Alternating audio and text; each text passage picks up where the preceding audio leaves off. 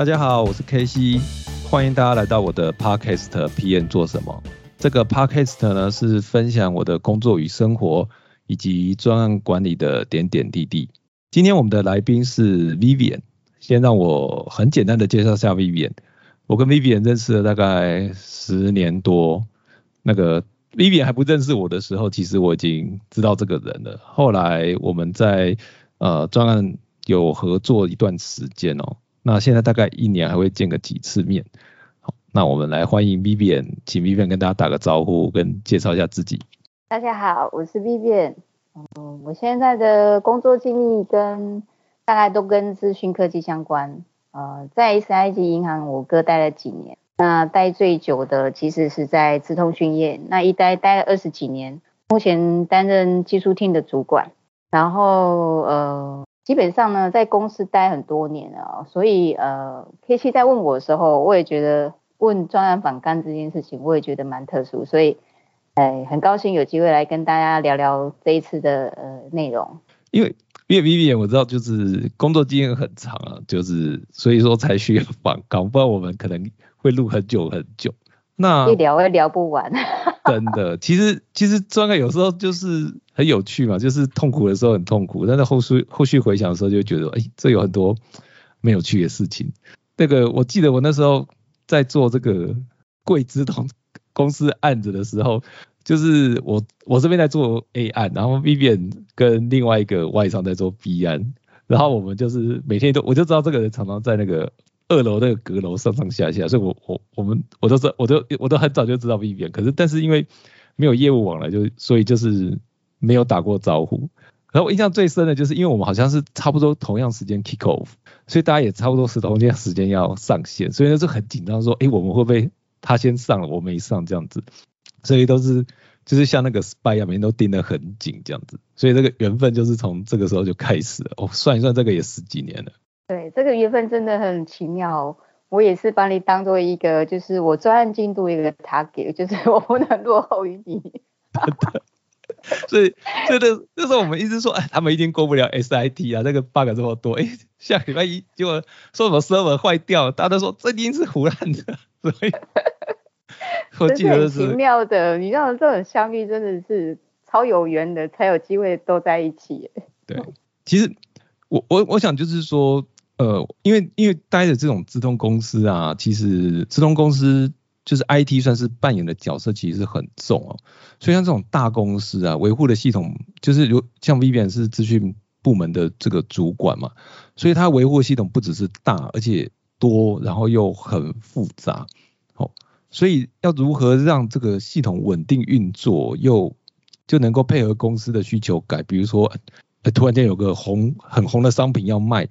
或者是临时出个状况，但是你一边要修，又一边要升级系统哈，所以我们就想要请 Vivian 来分享一下，就是说，哎，Vivian 你在这种资通大公司的这种资讯部门是怎么做一些日常的维运啊？能够跟大家分享一下吗？其实以公司来讲的话哦，不论是说我们要呃建设系统，或者升级系统，或者要做维运这件事情，基本上呃。它最重要的大概就是人力的安排，然后这些人力安排跟事实上要做的这些，呃，例如需求的范围，你了了不了解一个需求内容，有没有对他有有没有办法对他做一个很好的分析设计，然后确认影响范围，这件事情都会影响你，呃，因为你要评估出你所有的 app，，你才会知道说哪些事情有办法插单，哪些事情你其实是没有办法插单，你必须要有优先序的安排，所以。所有的资源，不论你最后要建置新系统或升级系统，其实到最后又要跟日常的一些维运运作等等配合在一起，真的就是你对系统的掌握度够不够？那当然，我觉得公司大有个好处啊，就是所有 user 大概都是蛮理智的，他能够理解呃事情的优先性的安排，所以有些需需求可能会因为我们因为紧急需求而被延后。这个大概都能沟通，这个我是觉得在大公司里面的 BU 大概都会有这种 sense。其实刚才因为你刚刚讲了一个这个专有的名词 要插单哦，可以跟他，因为可能有的观众不知道这是什么意思，你可以大概讲一下嘛。就是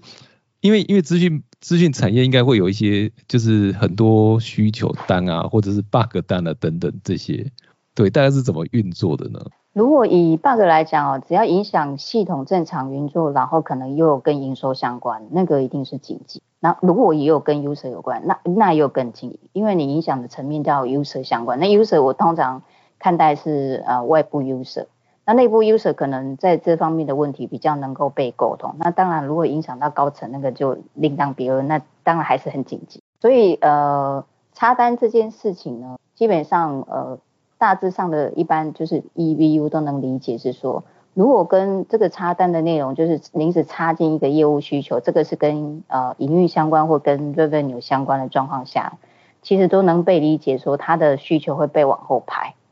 然后当然了，IT 哦其实比较苦命的单位啦，所以呃不一定完全每件事情都能够协调下来，就是说我要帮你需求往后做、延后做等等。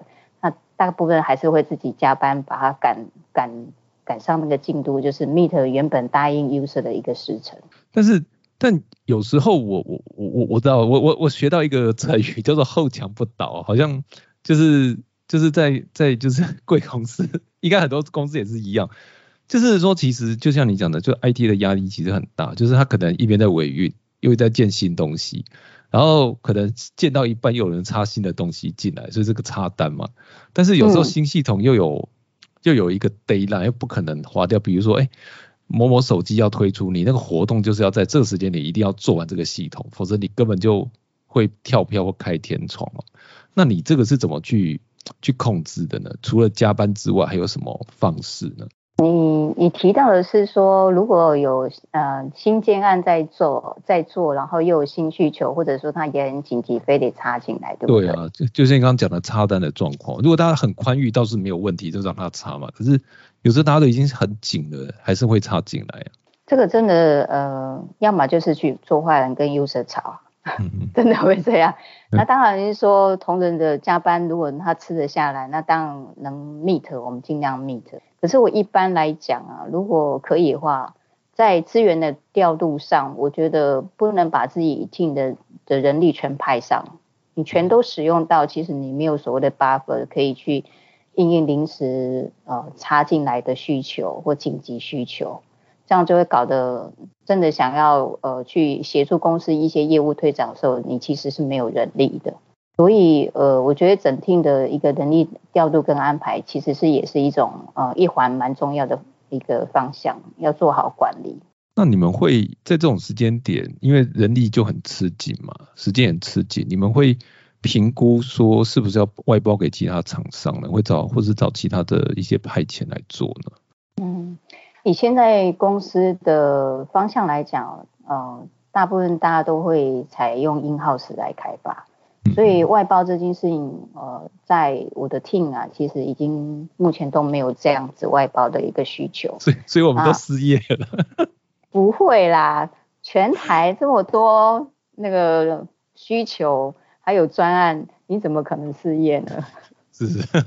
对，不好意思打断了，继续。不会不会。基本上，呃，in house 有它的重要啦，哦，那加上如果 in house 的确没有所谓的 outsourcing 的状况下，这种的需求的优先序还有重要性，其实我觉得只能跟努力跟 BU 多多做沟通。那我觉得 BU 呃 user 来讲，大致上其实都能理解这样的事情，当然不太不一定都每件事情会顺利，甚至可能会 s k 到呃对方的老板，然后由老板再来压。那到后来，我觉得不行的，就是没办法达成事情，我觉得也不要打中年充胖子，因为影响的是整个同仁在做专案的进度，甚至一些对原本已经既定的行程的考迷们。所以我还是觉得，嗯，能被沟通的吧，应该还是要用沟通方式来协调所有资源的调度。那如果真的有那种往上面压下来，非得做不得不做状况下，我觉得。即使专案正在做，它也能被有理由的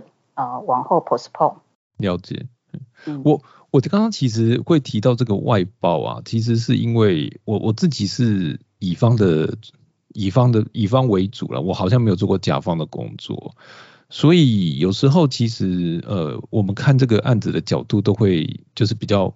就是比较偏乙方啊。那我其实因为 Vivian 这个。甲方的经验比较多，是不是能请 Vivian 介绍一下像这种呃，从这种甲方的角度啊，那是怎么外包给厂商啊？这个流程大概是怎么样做的呢？在公司哦，因为它已经算是一个上市公司，所以它有一定的呃一个体制哦在运作。那外包给厂商的基本流程，其实主要就是 user 写好他的专案需求内容，然后我们会透过所谓的 RFP 去邀请很多个厂商来提供建议方案，还有以及报价。那技术单位是会把这个各家提供的 proposal review 完之后，花一点时间跟各家的厂商厘清他的需求 gap，确保厂商对需求范围是清楚的，然后避免估厂商估算的那个时程或者 cost 会有问题。那最后呢，会再邀请各家的呃厂商来进行简报，让技术单位呃跟 user 这边可以呃对一个对这个 proposal 做一个评分。通常上最高的那个优先呢，优先议价。那甲乙双方在 cost 都能接受下，这家厂商其实就算是得标了。那外包作业大概就只告一个段落。那我我其实有时候我们在做的时候会会会说，今年有变预算，今年没有变预算了。那像这个 user 在做这些需求出来之前，他是不是一年只会变一次预预算呢？还是说这个可能？有一些什么特殊的状况，会有会有新的钱可以用吗？常态呃，常态上来讲，大概都是当年度呃在季末的时候，例如 Q4 左右，嗯，可能就开始编列下一个年度的预算。那如果说有呃真的非做不可，然后却又没有编列预算，倒也不是说真的不能做。公司其实是有所谓的 on budget 流程，可是它要走的流程就会 S K 到很高的等级。那就看，呃，user 自己就会衡量说，我的这个专案有重要到非得用 on budget 的流程来执行嘛？因为你要呈现呈到最高主管单位去核可，啊，也会需要让最高单位的那个主管理解说你到底要做什么，然后它的重要性是如何。所以如果 on budget 这件事情没有必要性，大概啊大致上 user 其实就不会采取这样的流程。那如果他的东西金额虽然是 a b u g 可是并不是很高，然后他签的层级并不是很高的状况下，那或许他真的也会提出来说，我就是有这个需求，那也希望在今年有机会把它做完。那当然可能就会输入这个流程。那即使你已经拿到钱了，你们什么时候会？呃，你知道我们现在有很多是买人头、买人力来做嘛，就是这种找外派派遣来做。那你自己在什么样的状况，你会比较倾向给人力外包啊？什么时候会把它报一个 fix fee 的案子出去啊？嗯，人力外呃人力外包这件事情，就是乙方把人力卖给甲方嘛，然后由甲方来管理这个人力的时间或应用嘛。哦，就是他要这个顾问外包顾问到底要做什么事情，由甲方来扛错。那 fix fix price 这种包呃整包整个专案的给给厂商。呃，在在公司里也其实有，不过我对人力外包我倒是没有实际接触到。那我觉得这两个的做法方式呢，其实人力外包是可以缓解甲方呃人力不足的短暂现象。可是他们两个就是外包或人力，呃，就是包案子或人力外包这个共同的东西，就是甲方日后怎么把东西衔接起来，这个会是一个缺口，会是一个断层。所以，呃，纵使你你缓解了一下甲方暂时人力不足状况下，你还是要找到人去把呃顾问所做的东西衔接起来。那包案只是这个过程有个好处是，呃，基本上甲方会参与那个过程，所以从呃需求的分析设计参与过程中，大概学呃要把系统拿起来维维护，我是觉得只要有心啊，接起来不太是问题，只看有没有心真的去好好学。那如果你是人力外包这件事情，大致上应该都是人力非常窘迫的状况下去找这样的，找这个甲哎找乙方的人力，那种状况可能连甲方大概也要学习的时间可能就真的不太够，所以呃这个基本上我觉得差在呃这两种的的一个的差异呢，我觉得重点都是在看待就是说，不管你用什么方式。你怎么衔接这个凹收型之后东西回来到自己手上？这个是必须要面对的。我我我自己，当然我自己跟你合作，我也我呃，你刚刚讲的我其实是蛮有感受的，就是说，呃，就像是说你那时候我们在做 EP 嘛，其实你就会很重视说这些东西你自己的 member 要怎么把它收回去。对，那那就是说可能因为因为像这种 fix fee 的案子，在前期谈需求到后面测试，其实甲方就是参与比较多啊，外包可能真的就是自己一个人那边做做做，其实也是自己一个 member 啊，但是他又不是跟你有非常非常密切的关系，可能时间到了就就会走掉了。对对，这其实也不好交接。嗯。那那你自己对这种，假如说真的是走 fix fee 啊，那你自己对厂商的要求会是什么呢？当然我我想技术都能够符合嘛，在这技术都符合的状况之下，你自己比较希望跟大概是什么样的厂商合作的？你有没有什么比较特别重视的这个点？比如说配合度高啊，或者是技术要够好啦，或者是就呃我也不知道，可能。可能就是要年轻貌美啊，类似这样子，也会有这样的有一些特别的。你是在选媳妇还是在选女朋友？我们曾经有有送的人，比如太胖被赶回来的，你知道吗？这这个这这有的甲方真的是要求很多。我觉得选厂商比选老公还困难。老公你可能还可以呃跟他交往了几年，慢慢磨，然后理解适不适当来决定说你要不要进一步发展。厂商没有在整个专案过程的发展里，其实时间非常短。那你怎么找到一个你觉得还不错的厂商？呃，其实几个方法，可是我觉得这个方法大致上大家应该都知道。像有公司内部大概呃一定会有做一个技术评选，然后也会给让 user 自己去做一个需求评选。然后所以为什么要让他去做一个简报，也是希望了解说来简报的这个人其实是未来的 PN，。那他能能不能有一个很组织性的一个沟通模式，或阐述他在讲什么内容，以及他的那个架构好？可是我觉得哦，就是这种东西都，你只要派出一个能言善道的人，我觉得都很容易就糊过去。嗯哦，所以说实在，你要从那个呃简报过程中就了解这个厂商或者这个团队了，然后就给他决定，那个真的就是在当下的一个比较而已。但是事实上是很多哦，真的，你把案子那那个德包厂商接接了这个案子之后，你才会知道说这个团队到底有没有如你的预期，真的不太容易。可是我觉得，呃，我我比较在意的就是说，除了 PM 的口条、组织性能力好不好之外，这家厂商的一个经营经营状况，还有他接案子的丰富度。多寡，以及有没有产业资讯相关，我觉得这都是我比较在意。那一般来选技术上，当然你也会观察他技术能力好不好。可是事实上，真的呃调派整个团队拉进来的时候，你其实呃你可以做事情的呃履历 review 了啊。可是我觉得那个那个有时候真的就是文字描述而已，跟实际的运作，嗯，你真的要接触之后才会知道。所以，嗯，它有点像相亲呐，哈，就是看综艺，然后也差不多，好像什么都条件符合，然后就做媒合，就这样。对，就是就是答案子的时候千军万马，甚至做案子的时候只剩老弱残兵了，就是 就是有时候会被 complain 嘛，就是就是哎讲的时候都很好听，我们我就是我作为乙方也会常常被 complain，说你当初答案子是那个某某某，啊怎么现在都没有来啊他离职了，这样。啊，对对对对对。可是我跟 K C，可是我跟 K C 你的合作我就很满意呀，我就觉得你就蛮，对对对，你就很符合，我觉得我选到了厂商，还有 P N 跟技术团队是很很是我需要的，要不然我们做案子怎么会顺利呢？那其实我那个时候我觉得最主要是团队够强了，知道，所以所以其实其实应该我换谁来做 P N 都一样了，那时候。因为我们那个那间公司那边已经做了很久了，他们其实对都这些这就是贵公司的系统算掌握度高，但是其实就像你讲的，这就是一个取舍，就是厂商越熟，其实大家可能就会觉得说会依赖厂商，这自己就不会做。可是，嗯，可是你如果去找那种阿萨布鲁的厂商，其实你又会很怕，所以有时候就是需要长期合作，但是又不能够粘得太紧，因为大家都过于懈怠这样子。我自己感觉啦，对啊，对，没错。那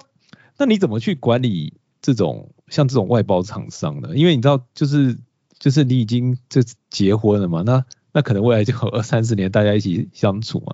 所以厂商也是一样嘛，就是你可能一个案子就是半年到一年啊，甚至更长。那你怎么确保这些厂商就是如期如职如预如期如职交付呢？你们分享一些案例吗？在我自己带的案子里啊，我其实我觉得哈，如果一个专案能够如期如职的交完成交付，我觉得 P N 是一个蛮核心人物的。除了技，除除了他带来技术团队了哈，大概就两类了，一个叫 P N，然后一个就是呃专门负责分析设计的。哎，对，架构师，那他架得好，嗯，我想应该不会就不会有歪楼。你往上叠的东西，往上再设计的东西，都会是好的、稳固的。那 P N 为什么也很重要？P N 基本上我觉得沟通，还有他能够，就是他基本上有个良好沟通，还有呃甲乙双方能够替专案去着想，然后会想办法把事情做好，然后任务的安排跟追踪也会做得好，甚至呃。各自双方能够自我要求把自己分内要做好的状况下，我觉得这个专案你说要有多差，我觉得不太可能。那你要，嗯，至少我会觉得它不会是一个废。所以你说，与其要去管理产销，有时候我觉得遇到遇到对人，其实不用太用力管理，因为大家对专案管理应该都有基本的一种认知，甚至他有他自己习惯的美色大下去。所以如果照表操课的状况下，呃，我说实在，真的专案没有什么可以飞。但是你这样讲好像很乐观，可是其实实际上就不是这样子的这么的顺利嘛。就是说，其实我我我自己的感觉啊，就是说，呃，我当然让我觉得 Vivian 讲的轻描淡写，可是其实我们在做专案状况，其实有非常多 surprise，各种风险都有。比如说，哎，这个已经要上线了，就发现漏做功能或是怎么样，就是蛋壳也有会有缝哦。那像这种合作的风险，你你会怎么去控管它呢？其实合作合作的风险哦，我觉得主要的核心精神，我觉得专案里面最难叫做利害关系人。嗯，利害关系人要沟通和管理，然后呃，不论甲方或乙方，整个的专案的成员其实都是利害关系人。哦，那怎么去确保呃甲乙双方的团队在对需求面？还有事情呃进度发展的如实呈报这件事情，呃，我觉得是重要的。我有遇过，呃，就是乙方对于他的专案，就是他们派来的呃 PM 经验不是很足。那我觉得经验不是很足，我觉得我甲方我也也愿意去说做更多的辅导或协助，这个也没有问题。可是刚刚好就是这呃乙方的 PM 呢。就是在进度上去做一个谎报，嗯，然后他的 target 他的那个完成百分比是 moving target，所以呃后面又是我自己不小心突然觉得，哎，这个百分比进度怎么怪怪的，所以哎会很生气，是说，哎，怎么这个案子做到后面刚开始都不错，怎么后来真正去挖掘之后才发现它的洞很大？那你说这是完全乙方的问题吗？我也不觉得。甲方可能某种程度其实也要扛一些责任，所以我会觉得你说最大的风险，你其实真的是人。人如果大家都有心对呃替这个专案着想，甚至说就是好吧，我我没有把自己成绩拉这么高，那至少把被分派任务都做好状况下，然后大家没有呃相互的甲乙双方立场太强烈的状况下，至少大家会希望专案成功的前提。我相信做专案其实落差不会太大，大家会去想它所有的风险，因为专案的另外一课题叫风险管理。就像你刚刚讲，蛋里面也会有缝，那这个东西可能呃，这个有没有考虑到？那有没有照顾到？那那如果大家都能够呃很 open mind 去把它提出来，去确保，我觉得问题真的不会太大。可是这件事情说实在，你说要达成这个境界，真的不容易。我甲方的心，我甲方的心态一定这么想。可是乙方为了 cost control，他当然是越做越越呃越越呃做越做越少是，越越能够方便他 cost 不要被拉高，他才真的有 revenue。所以在两个的思考的利基不同或原则上立场不同的状况下，我觉得是真的不太容易。可是要能怎么把这两这两组人马搓到好，P N 是一个很重要的。一个人，所以我会觉得说，为什么要看两个？一个除了看架构，最重要就是看 P N PM，PM 心态对了。我觉得你刚刚在讲那些琐琐碎碎的事情，在设计上，在呃，在执行上的这些问题，会让他减少到最小的缝隙，然后让他有机会好好的把它做完。我我这样听起来，其实 Vivian 你更重视的其实是就是这是要用英文怎么讲 i n c r e d i t y 嘛，就是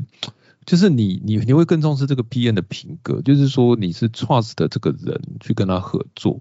所以，因为这部这个人他是他，如果这个人是 OK 的，即使他遇到问题，愿意大家出来跟你谈，然后去去 highlight 你，大家都能够去想办法解决。但是如果去暗扛这个结果，或是把风险压住，让他最后一刻才爆出来，其实你是比较不能原谅这样种状况的。对，因为我觉得专案呃发生问题这是难免的，或者是说你有一些层次的问题你没有考虑到，那也没有问题。重点是要有人提出来，要有人发现，然后大家愿意一起面对。那如果明知而把它盖起来，我我觉得那个那个叫火烧屋啊，你就只能救火了，做善后动作了。那你还能干嘛？没干嘛。所以我会我会觉得良善的，就是大家是利于呃一个良善的心态去做沟通这件事情。我觉得呃互相才会 trust，然后。你做的东西，大家会安心。即使过程专案你要再赶，要赶工，要加班，你会做的心甘情愿，你会觉得这是一个合理，然后是一个应该做的事情。那如果不是基于这样的心态，我觉得，呃，你知道，家里双方就开始吵了。对，这其实最 suffer 的也就是这一段了。你与其在吵，所以你看，我们如果要吵，那还是一个沟通的问题。所以心态或立场或原则。不太呃彼此不太有一致状况下，我觉得应该会花很多时间在吵架这件事情，达到最后想要沟通的目的。只是这这个都倒过来了，所以我会觉得皮恩真的是一个核心核心人物，在整个专案里来说。就是你觉得这种如果在没有 trust 的状况下，大家吵就是在内耗了。但是如果说大家能够达到一个比较默契，或者是有一个。合作的共识，其实你会减少很多这种来来回回的争执。是，他就可以专心在案子的发展啊。嗯，那就是其实回到刚才最早讲的，就是说，其实很多公司的策略，其实你听你这样讲吼，就会发现说，其实很多公司策略就慢慢会调整成 in house，因为大家其实就有陆续到发现，有的案子外包可能 domain knowledge 收不回来，或者是可能会被技术被厂商把持，好，那或者甚至有一些是成本的考量啊，那就是大家都会觉得说，那能做自己做就尽量自己做。那在这种状况之下，你会怎么去应应呢？就是说，如果没有这些外包，没有外包，呃，通常就是希望呃强化自家的技术能力嘛，或者是说没有外包，也可能就像你讲的，他真的是要做成本节省。那不论如何。要面对就是，既然不外包，所有东西要自己呃承接起来，是，那就是只能加强自己 team 内的人员的一个能力，然后你才有办法去完整呃把自己要经手的业务或系统维护的好，甚至可能你可以呃自行开发新的，不一定只是做旧有的功能的维护而已。是，那你会？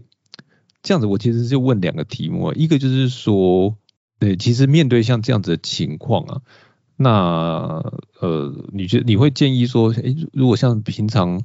你会合作这种潜在这种对象外包的厂商啊，你会给他们一些什么样的建议吗？就是说，诶，你要怎么样大家才会有机会再合作？也许，呃，比如说要新一点的技术，或者是要什么样的状况比较有机会合作？公司内部其实会用一些大型公司所呃推出来的产品，我觉得有机会合作哦，就是借由产品的升级或者有新产品，然后对于呃我甲方的系统又能够了解说，例如啊这套系统已经营运很多年了，不论它采用技术或架构可能都是老旧的，那有机会去。利用新新的产品去做一个翻转或技术或系统转型，我觉得那个就是会会是一个机会，会是一个切入机对。然后或者是说，甲方在一些新技术、新技术上的追求的时候，而甲方欠缺这样的人力，那你要培养这样的人力，嗯，花费巨石哈。所以，与其在浪费时间，花很多时间在 study，那或许有时候可能就会借助厂商的力量来让加快这件事情的发展。所以我大概听起来就是说两种，第一个就是说，它有一些比较 niche 的 domain knowledge，或者是不管是对系统或者对一些流程熟，它可以辅导你们去去呃做一些，比如说进化或是升级等等，或比如说 SAP 升级、Oracle 升级这种东西，其实你们还是得要需要外外面的厂商来做。那第二个就是说比较新的技术，可能就是需要外面的人来导入，所以你们会比较比较需要的是像这样子的合作厂商嘛。但是如果比较呃，对不起，我在讲没有什么恶意，就是比较呃，比如说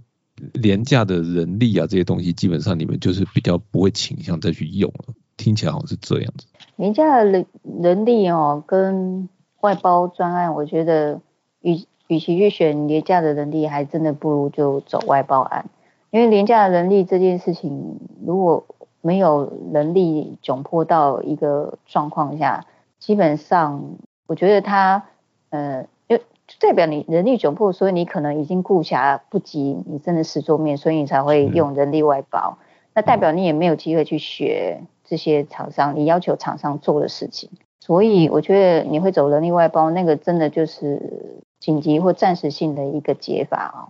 如果两种做法，我我宁可去选就是 face feed 的方式，把专案外包，然后同仁在过程中其实可以参与专案，然后借此去获得，或许厂商有比甲方更好的一个一些不论是 domain 的 knowledge 或者执行案子的 methodology 或技术上的一些呃 know how，我觉得反而在那个过程中，呃同仁是比较有机会去。学习到 consultant 这些的优势或者技能，那人力外包我是觉得真的，我个人没有那么 prefer。嗯，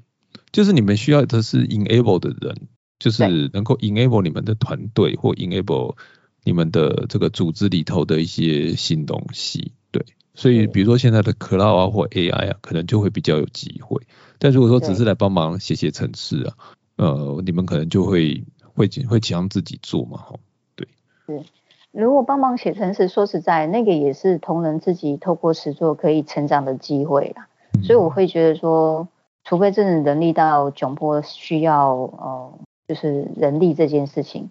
外部人力，如果没有的话，我觉得宁可把呃资做好资源调度或需求安排，然后让同仁自己有机会去接这些需求，自己下去实做，同仁才有机会去做成长。那透过这样的实做过程中，他成长下来之后，他才有办法再慢慢去 handle 更大范围的系统的异动。所以这个对内部人员的发展才是重要的事情。我我我自己听起来，其实 Vivian 就是蛮重视自己团队的的技术能力的成长啊，或是一些对系统熟悉度的成长，会 会持续鞭鞭策大家进步哦。所以我我也问一下 Vivian 有没有。有没有要招募新人？我们可以在这边聊一下，看是不是需要哪些人手或怎么样啊？可以呃，就是分享一下，看有没有什么职缺。那我们可以在在如果有兴趣，可以寄 mail 给我，我可以再转给 B B N。公司欠缺技术相关的人员，那种职缺还蛮多的。呃，有 A I 的人员，也有可能也有分析型的呃的人员，那也有一些就可呃可能是开发人员。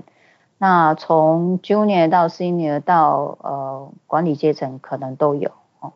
那这管理阶层应该是讲技术技术的的，例如像护理技，哎，对对，这个其实都有。那我觉得有兴趣的话，想要了解的话，是可以再跟你接洽。我觉得可以透过你吧，嗯。哦，就我来做个人力 人力银行哎，就是。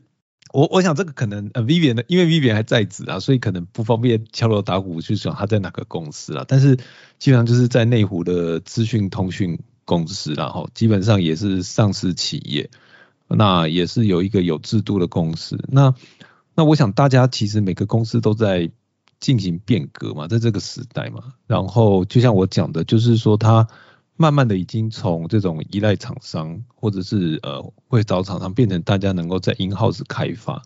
所以这也反映出就是大家更重视自己团队自己的 member 的成长哦，就是希望公司能够成长。对，那如果说有兴趣。